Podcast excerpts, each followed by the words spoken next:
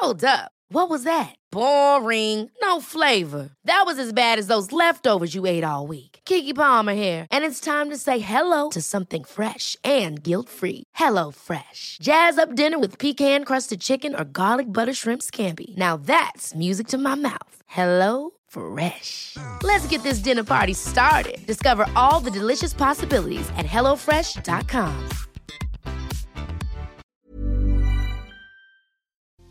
No solo los golpes y las agresiones verbales son violencia, también existen otras formas de maltrato contra las mujeres y una de ellas es la violencia económica.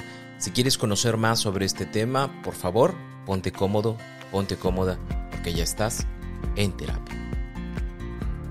Hola, ¿qué tal? Yo soy Roberto Rocha, psicoterapeuta, y el día de hoy quiero hablarte de uno de los temas de violencia que poco se dice, poco se habla, pero está presente en muchos nuestros hogares. Es probable que ni siquiera te hayas dado cuenta de que existe este tipo de agresión en tu hogar, en tu casa, tal vez con tus papás, tal vez con tu pareja, tal vez con la persona con la que te casaste o con la que vives, o incluso con la persona con la cual sostienes una relación, un noviazgo. Lo primero que quiero que sepas es que existen dos tipos de agresores económicos, los proveedores y los vividores. Los proveedores son aquellos que traen todo al hogar, el refrigerador es lleno, hay viajes, hay ropa, hay techo, hay todo en esta casa, pero todo eso es mío porque yo lo gané, porque yo lo conseguí. Y entonces no solamente soy dueño de aquello que compré, de aquello que traje, sino también soy dueño de decidir cuándo te pones, cuándo vas, cuándo haces, cuándo no, porque yo soy quien trae ese dinero, porque yo soy quien me friego la espalda, porque no te vas a poner ese vestido porque te lo compré para que lo usaras única y exclusivamente en tal espacio y en tal lugar, porque es mi jamón y están comiendo muchísimo, porque deberían de apagar todos los focos porque yo soy quien lo paga y entonces yo diré cuándo se prenden y cuándo se apagan. Y de esa forma el proveedor genera su violencia. Tenemos también los vividores, que son aquellos que no trabajan o bien hacen como que trabajan, pero viven a expensas de la economía que genera su pareja. Y entonces yo distribuyo, administro y decido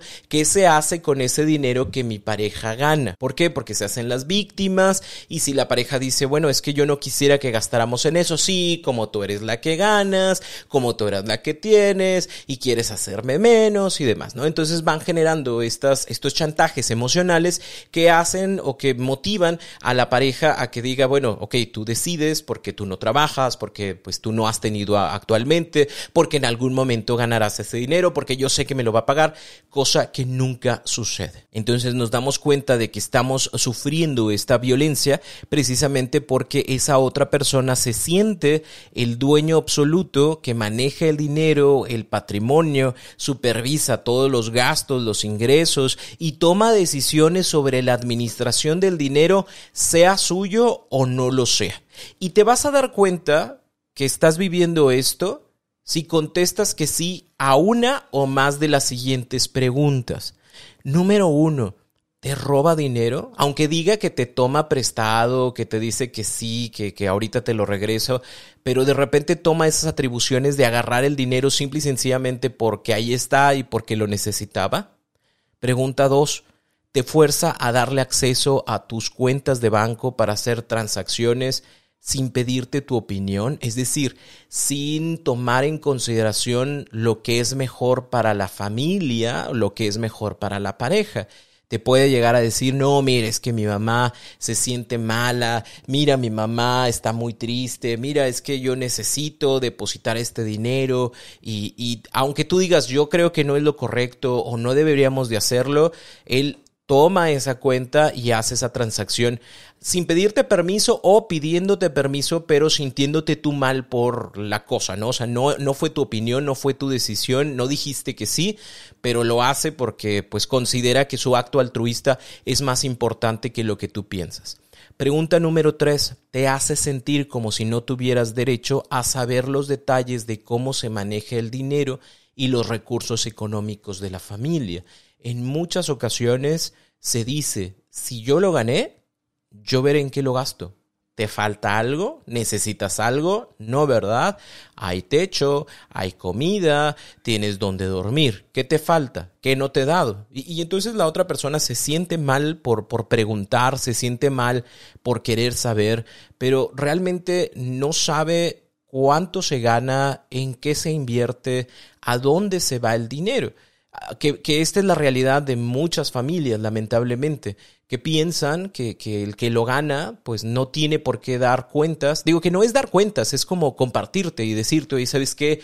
En la cuenta hay tanto, se está utilizando para esto, se quiere llevar a tal lugar, quiero hacer este ahorro. Bueno, una persona que genere esta violencia económica no te lo va a compartir, no te lo va a decir, porque de esa forma también la otra persona no puede hacer ni cálculos, ni puede hacer como su propia promesa de que quiere comprar algo, de que quiere hacer algo, de que quiere generar un viaje, porque realmente no sabe cuánto dinero hay en la cuenta. Número cuatro, te asigna una cantidad de dinero a la semana o al mes, aún así tú no estés de acuerdo con el monto. A lo mejor se necesita más, pero es no. O sea, yo te di cinco pesos y con esos cinco pesos tienes que hacer lo que tienes que hacer, ¿no? Y, y no me pidas porque yo ya te di lo suficiente, pero es que los niños, o es que los gastos, o es, pues es que tú hazle como quieras. O sea, yo, yo trabajo mucho, para que tú puedas tener ese dinero. Así que es lo único que hay. Y aparte, como no sabes cuánto dinero hay,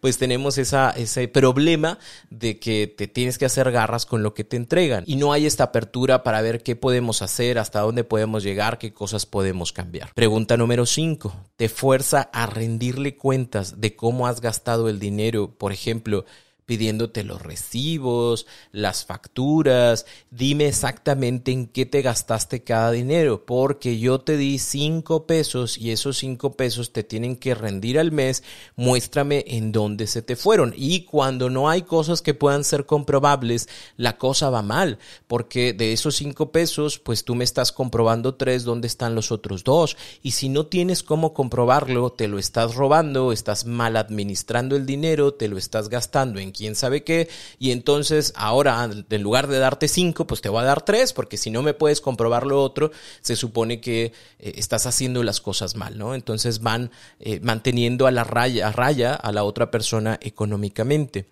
Número seis, eh, te impide ir a terapia, estudiar o asistir a cursos de crecimiento personal o financiero, porque si esto sucede es precisamente porque no quiero verte crecer, porque si tú creces te van a meter ideas, porque incluso es como, no, no, no, ¿para qué vas con tus amigas? ¿Para qué vas con tus amigos? ¿De qué van a platicar que no puedas platicar conmigo? Nada más vas a hacer un gasto. Es que imagínate, vas a llegar y entonces nada más de la gasolina o del Uber te vas a gastar 100 pesos, ¿no? Más lo que te vas a comer, más lo que vas a beber, más siempre salen con que, ay, vamos a tomar no sé qué cosa y entonces te vas a gastar como 500 pesos. Esos 500 pesos son un día de trabajo mío. Ah, ¿Eso es lo que quieres hacer? O sea, fregarte, chingarte todo un día de trabajo mío nada más para que tú te sientas feliz y comprometido, comprometida con tus amigos. Así se escucha, ¿no? Entonces, ¿qué pasa? Que la persona ya no quiere ir, ni, no, ya no va a ir a terapia, porque ir a terapia es tirar dinero, no va a estar en ese curso de, de cultura financiera, porque ¿para qué chingado necesitas cultura financiera? ¿Para qué quieres hacer ese curso de crecimiento de tu empresa? ¿Qué empresa quieres poner? No, no, no, es pura chiflazón, es puro gasto. ¿Para qué quieres vender? No sé, ponle tú lo que tú quieras. ¿Quieres vender ropa? ¿Quieres vender elotes? ¿Quieres poner un puesto de tacos? ¿Quieres lo que tú quieras hacer es no, no, ¿para, ¿para qué? Aquí estás bien con los niños para que los cuides. Porque si tú te vas a trabajar, vamos a necesitar contratar a alguien para que esté con los niños. Y tú quieres que otra persona vea crecer a los hijos. Porque si no, ¿para qué chingados trabajo yo? Mejor trabaja tú y entonces yo me quedo con ellos. Y, se va creando esta atmósfera tensa en donde mejor ni digo, mejor ni pido. Porque aparte, como yo no tengo el dinero, te lo tengo que pedir a ti. Y si tú no me lo quieres dar y va a ser siempre un conflicto y un problema cuando tengo una propuesta contigo, pues mejor me quedo callada, mejor me quedo callado. Pregunta número 7. ¿Gasta más de la cuenta utilizando tus tarjetas de crédito y se rehúsa a pagar los cargos, lo cual te arruina el crédito, ¿te pasa?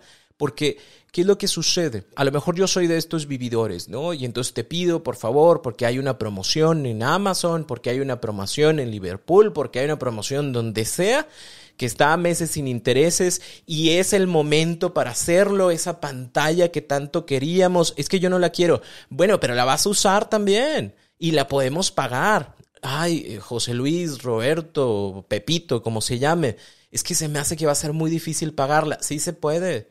Tú que no crees y que no tienes esta mentalidad de tiburón de que puedes hacer más cosas. Es más, hasta podemos vender la viejita que ya teníamos y hacernos de esta nueva. Total, que se compran la pantalla, pero nunca hace los pagos. Y entonces, ¿qué sucede? Que tú terminas pagando hasta el doble del valor de la pantalla porque la otra persona, este, pues no pudo, porque no se pudo, porque no se puede, porque, ah, mira, pues tú también págala porque tú también la estás viendo. Me quieres nada más poner a mí a pagar los intereses de la pantalla cuando tú también la ves, a ver, ¿por qué tú no pagas? Y entonces, lamentablemente, vamos eh, teniendo como esta obligación que no era nuestra de tener que pagar algo que nosotros no decidimos, al menos en pareja. Pregunta número 8, ¿te restringe los recursos como la comida, la ropa, los medicamentos? Recursos que sean sí o sí que se necesitan puede pasar así como que el niño necesita un medicamento. No necesita. En mi casa no nos daban medicamento. Ponle una cosa ahí fría en la cabeza, con eso se le quita. Ponle sábila en los pies, ve y córtale a la vecina la sábila y pónsela en los pies y vas a ver cómo está mejor. No, pero es que mira, el niño lo necesita. No necesita. No necesita. Ahorita voy yo, ahorita le, le pongo, le hago un caldo. Hazle un caldo. Ahí está para hacer el caldo. Es que no hay pollo. Bueno, el caldo sin el pollo, hazle algo. Y esta restricción hace sentir que no se tiene la capacidad para poder resolver cosas, ¿no? Y entonces necesito y dependo de ti para que las cosas puedan ser. Y por eso mismo tengo que estar bien contigo y no me puedo enojar y no te puedo decir que algo no me parece. No te puedo decir que este fin de semana pues te vi comprándote tus cervezas y tus cigarros para estar con tus amigos y te gastaste cerca de 300, 400 pesos, pero no los pudiste usar para la medicina de tu hijo que costaba 150 porque si te lo digo, va a ser la cabose, ¿no? Es como, ¿cómo es posible que me estás contando las cosas y yo que trabajo y no me puedo disfrutar el dinero que trabajo con mis amigos? Mira cómo eres de controladora y mira, el niño está bien, no se murió, aquí está y tú que no quieres que yo disfrute. Entonces, por eso me quedo callada, me quedo callado para no generar un conflicto, un problema contigo que el día de mañana me impida de nuevo poder incluso pedirte algo, aunque sepa que me vas a decir que no. Pregunta número nueve, ¿te obliga a entregarle tu sueldo, tus bonos, todo lo que sea que ganes, te obliga a dejarte sin un quinto o a dejarte con un peso de los 10 pesos que ganaste? Obligado, ¿no? O sea, una cosa es la administración, porque creo que la administración sería bueno que cada quien tuviera eh, de eso que uno trabaja, tuviera una parte, ¿no? Si, si ganamos 10 pesos, para mí se me hace muy lógico que haya un peso para nosotros, para los gastos que querramos sin tener que consultarlos, pero en este caso es como me lo das completo, sin pregunta. Todo lo que ganaste es, es mío, bueno, o sea, te dice que es de los dos, pero realmente es mío y yo veo cómo lo administro y cómo lo pongo. Si esto es así, ya estás dentro de este tema de agresión económica. Pregunta número 11. Cuando se enoja, ¿destruye tus bienes? ¿Sabe exactamente cuáles son los tuyos y agarra tu celular y lo avienta? ¿Te corta el vestido, la blusa, la camisa? ¿Te quema algún tipo de cosa que tú usaste? ¿Malusa cosas que sabe que se van a romper o que sabe que algo les va a suceder nada más con la intención de dar en la madre porque se enojó, porque algo no le gustó, porque siente que eso que compraste estuvo de más, porque lamentablemente se dejan pasar este tipo de situaciones, ¿no? Y, lo pasamos como, ah, es que estaba enojado, es que estaba enojada pero le dio la madre algo que realmente me gustaba, algo que era mío, algo que luché muchísimo por obtener, algo que, que, yo disfrutaba, ¿no? Lo que sea que sea la pantalla, ¿no? Se enojó y le pegó a la pantalla y la pantalla ya no sirve, pero era mi pantalla, ¿no? Yo la compré con mi esfuerzo. Bueno, esa era la intención, que tú sufrieras y que tú supieras o que tú ya no tengas el, el deseo de comprar algo más porque te lo va a destruir. O sea, ¿para qué fregados me compro la pantalla? ¿Para qué me compro otro celular? ¿Para qué me compro un vestido, si yo sé que el día de mañana me lo va a quemar, me lo va a tijeretear, algo le va a hacer, entonces qué miedo, ya no compro, ya no invierto. Y última pregunta, ¿interfiere con la ejecución de tu trabajo? Es decir, te llama sin parar, te visita sin avisar, amenaza con reportarte falsamente en tu trabajo para que te despidan. En muchas ocasiones tenemos personas que tratan con todas sus fuerzas de hacer que corran a esta persona, a, su pareja. ¿Por qué? Porque si la corren ya no tiene la capacidad de ganar dinero, porque si la corren ya no tiene la capacidad de poderse comprar cosas, porque si la corren de esa forma ya no tiene que trabajar y va a depender económicamente de mí y al momento en donde depende económicamente de mí yo controlo, yo gestiono, yo administro, yo digo que sí, yo digo que no. Y a lo mejor en, en, uno, y a lo mejor puede escucharse la cosa más bella del mundo mundial de, no mi amor, yo trabajo para que tú te quedes en casa, yo trabajo para que a ti no te falte nada, yo trabajo para que tú seas bella y hermosa en el, en el lugar en donde estás. Pero eso se convierte en muchos casos en una trampa, porque como yo trabajo, pues yo tengo el derecho de salirme hasta la hora que yo quiera porque yo traigo el dinero porque yo trabajo, yo te voy a decir que eso que quieres hacer no lo puedes hacer porque no hay dinero, porque como yo trabajo, entonces yo decido qué gastos se realizan en la casa o qué inversiones se tienen y tú no puedes preguntar y tú no puedes opinar porque tú no trabajas, tú no ganas el dinero, tú no te cansas porque yo quiero irme de viaje con mis amigos, porque yo me canso mucho trabajando y mira tú cómo te pones que no quieres que haga esto. Entonces, por eso mismo hay muchas parejas que se ve bonito, entre comillas, como yo te voy a sacar de trabajar, pero la traducción es yo voy a asegurarme que tú no tengas ingresos económicos para que seas una dependiente económica de mí y no puedas tomar decisiones para ti o para tu vida. Si contestaste que sí a cualquiera de estas preguntas, es posible que estés recibiendo este abuso, esta agresión económica. ¿Qué se puede hacer en estos casos? Con todo gusto te lo explico después de esta pequeña pausa. Ever catch yourself eating the same flavorless dinner three days in a row? Dreaming of something better? Well, HelloFresh is your guilt-free dream come true, baby. It's me, Kiki Palmer. Let's wake up those taste buds with hot, juicy pecan crusted chicken or garlic butter shrimp scampi. Mm. Hello Fresh. Stop dreaming of all the delicious possibilities and dig in at HelloFresh.com. Let's get this dinner party started.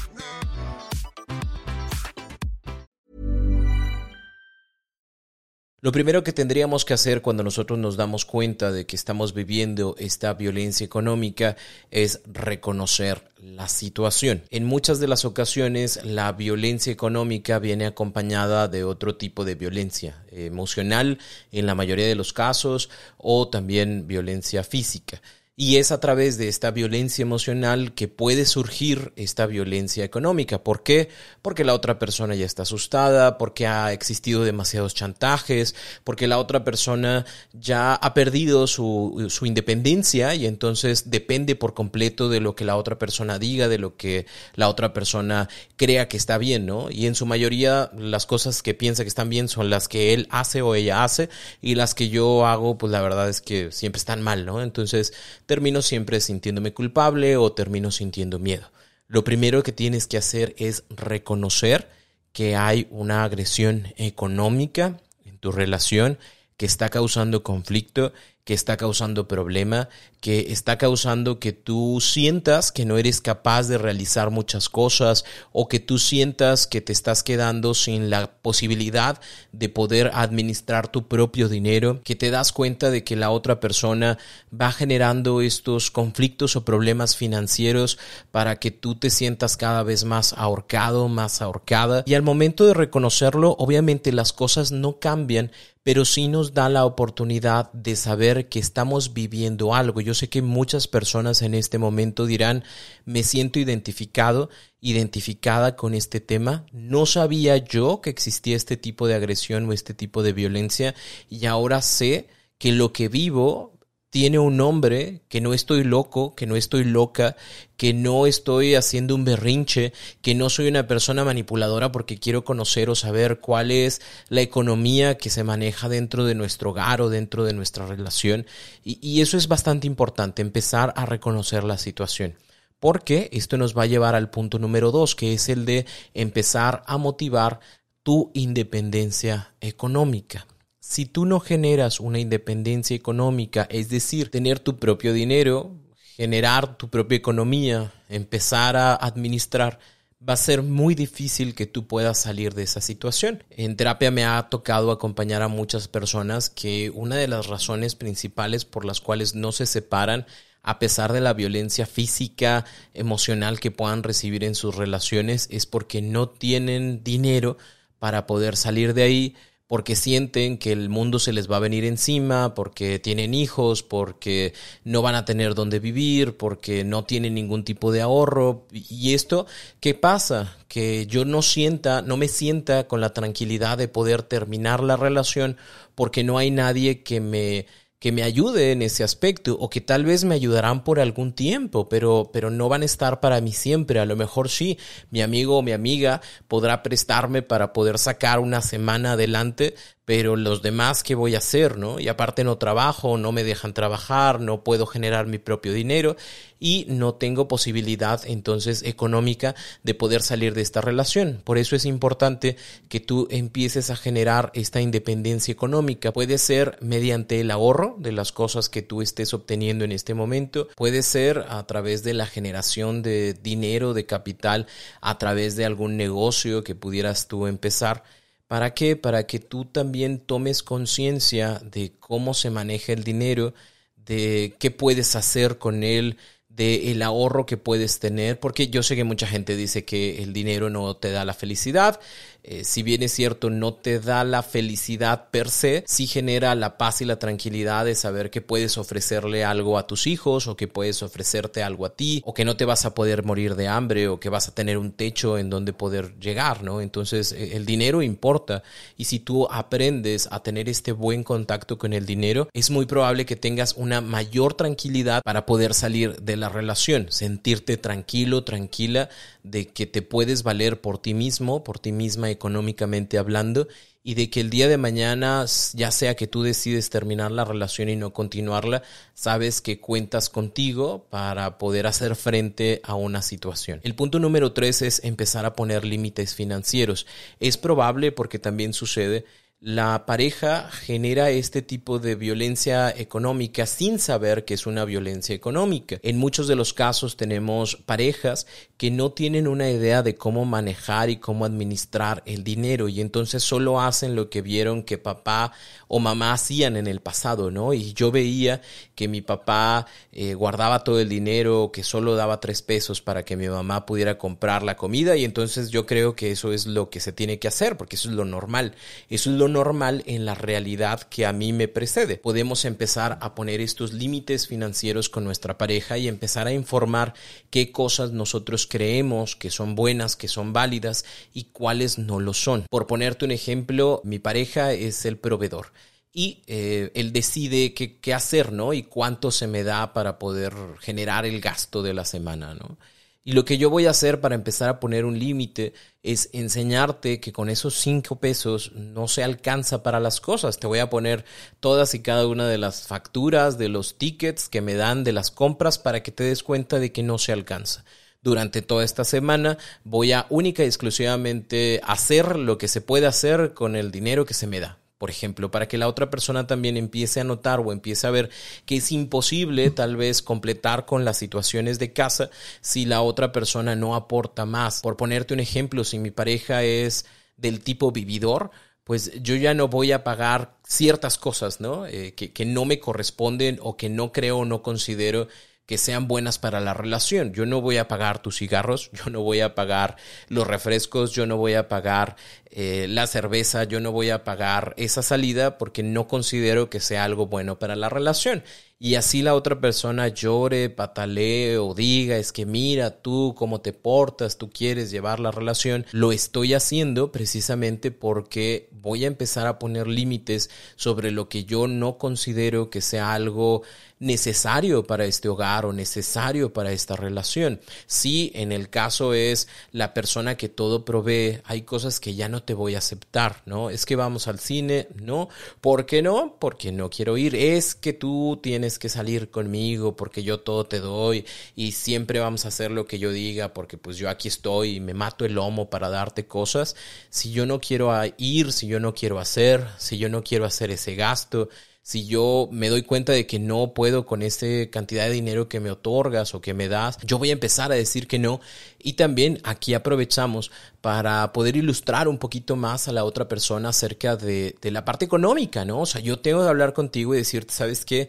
Así no funciona o no me funciona a mí esto que tú estás pretendiendo de que se limite el dinero o esto que tú estás pretendiendo de que yo siempre pague o esto que tú estás pretendiendo de que las cosas se hagan como tú quieres y como tú dices porque tú pones el dinero es algo que no me agrada, es algo que no me gusta. Es probable que lo que recibas es un pues hazle como quieras y si así es, entonces yo veré cómo le hago para ya no meterme a esta violencia y esta agresión. Incluso puedes hablar sobre este tema, ¿no? Y decir, bueno, esto que se está viviendo es parte de una agresión, yo me siento minimizado, minimizada, yo siento que mi palabra no vale, yo siento que mi opinión no tiene fuerza y que se hace siempre lo que tú quieres en una cuestión económica y ya no quiero que esto pase. Probablemente la otra persona se moleste, se enoje, pero es importante que empieces a poner límites, que seas muy claro, muy clara con lo que tú estás viviendo y que el día de mañana pueda la otra persona entender y saber si tú te vas, por qué te vas, ¿no? A lo mejor, y me estoy adelantando mucho, pero es muy probable que te digan, sí, te vas porque tú querías más, porque no supiste valorar lo que yo te daba. La verdad es que la mente de una persona que es violenta, que es agresiva, siempre piensa que tiene la razón, siempre piensa que los demás le están haciendo daño, siempre piensa que los demás se están burlando de él, que se están burlando de ella y precisamente eh, vas a terminar siendo tú la peor persona del mundo mundial y esa persona va a ser la víctima que no se le entendió, que mira cómo daba a su casa, a su familia, cómo siempre estuvo presente para todos y como quiera lo dejaron, la dejaron, ¿no? Entonces no, no te enganches con eso. Si esta relación ya no daba para más, ya no daba para más y no tienes una obligación moral de quedarte, puesto que tú te estabas sintiendo agredida o agredido en este tema. Y el número cinco, hay que empezar a generar una educación conjunta, ya sea a tu pareja, es decir, eh, pueden tomar cursos, hay, cursos, eh, si no me equivoco, hay un chico que se llama Maurice Dieck, que tiene un curso de finanzas para parejas, que está bastante interesante. ¿Por qué? Porque eh, este tipo de espacios te ayudan precisamente a entender un poquito más de cómo podemos en pareja llevar la administración de nuestro hogar, de no sernos infieles económicamente, de no mentirnos sobre ciertas cuentas o sobre ciertas cosas que se compran y que la otra persona no lo sabe, no limitarnos el uno al otro y realmente crear un espacio en el cual los dos podemos tomar parte de la economía de nuestro hogar, de nuestra relación y no que sea una cuestión de una sola persona. Pero también es importante que vayamos instruyendo a nuestros hijos, a nuestras hijas, sobre el tema de la educación. Lo vuelvo a mencionar, en muchas ocasiones no se habló con ellos de lo que el dinero significa, de lo que significa ganarlo, de lo que significa invertirlo, y entonces solo van copiando el día de mañana las malas acciones y prácticas que vieron de sus propios padres. Entonces es un buen momento si tienes hijos o si tienes un hermano, si tienes alguien con quien puedas compartir buenas prácticas económicas, le va a servir muchísimo. Lamentablemente nos enseñaron cuánto es uno más uno en la escuela, pero no nos enseñaron qué onda con las tarjetas de crédito, no nos enseñaron qué onda con la administración de un hogar, no nos enseñaron cómo se maneja de manera sana el dinero dentro de una relación. Entonces es importante que no nos alejemos de esto y que nos demos esa oportunidad de entender de una mejor forma y de una mejor manera cómo podemos relacionarnos con el dinero. ¿Por qué? Porque si esta relación es mala, es probable que aceptemos muchas de las agresiones que se pueden venir por la parte económica. Para mí es un gusto y un placer poder compartir este tema contigo. Siento mucho si te pisé algún callo, si algo de lo que dije te dolió. La intención es que empieces a ser consciente de que esto que estás viviendo no es lo mejor o esto que estás haciendo con tu pareja no es lo mejor y que es un buen momento de sentarse a platicar, de arreglar la cultura financiera de la casa, de la pareja y que se den esa oportunidad de tener relaciones amorosas sanas, afectivamente y económicamente.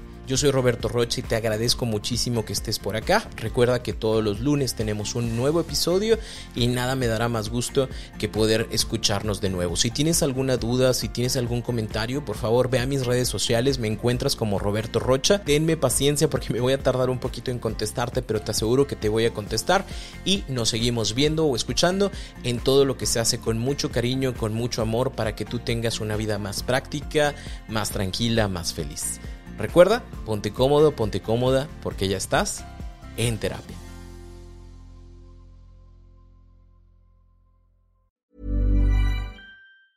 Mom deserves the best, and there's no better place to shop for Mother's Day than Whole Foods Market. They're your destination for unbeatable savings, from premium gifts to show-stopping flowers and irresistible desserts. Start by saving 33% with Prime on all body care and candles. Then get a 15-stem bunch of tulips for just $9.99 each with Prime. Round out Mom's menu with festive rosé, irresistible berry chantilly cake, and more special treats. Come celebrate Mother's Day at Whole Foods Market.